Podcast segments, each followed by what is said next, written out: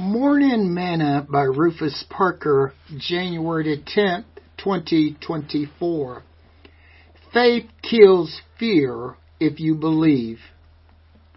And the same day, when the evening was come, he said unto them, Let us pass over unto the other side. And when they had sent away the multitude, they took him even as he was in the ship. And there was also with him other little ships. And there arose a great storm of wind, and the waves beat into the ship, so that it was now full. And he was in the hinder part of the ship, asleep on a pillow. And they awakened him and said unto him, Master, carest thou not that we perish? And he arose and rebuked the wind and said unto the sea, Peace, be still.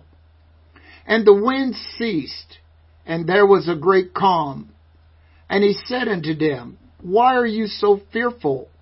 How is it that you have no faith?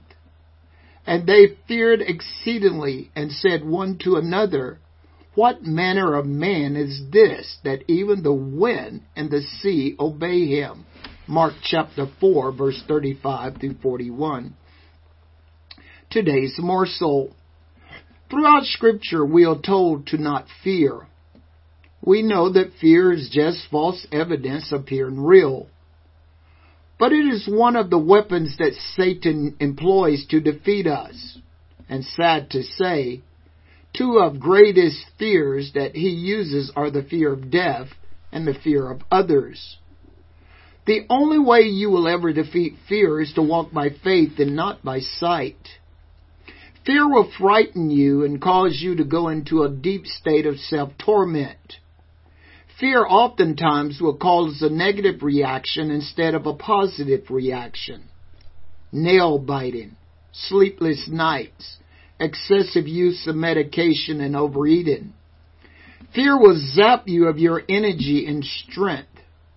When the disciples thought that they were going to die because of the storm, Jesus rebuked the wind and waves, and then he asked his disciples why they were fearful and did not have any faith. If you want to kill fear in your life, then you must have faith within yourself to believe that you are an overcomer and nothing will defeat you. Sing this song with me today. Faith can move mountains, mountains of fear and of doubt. Faith can move mountains, so why don't you try your faith out? Thought for today. And the angel said unto her, Fear not, Mary, for thou hast found favor with God. Luke chapter 1 verse 30.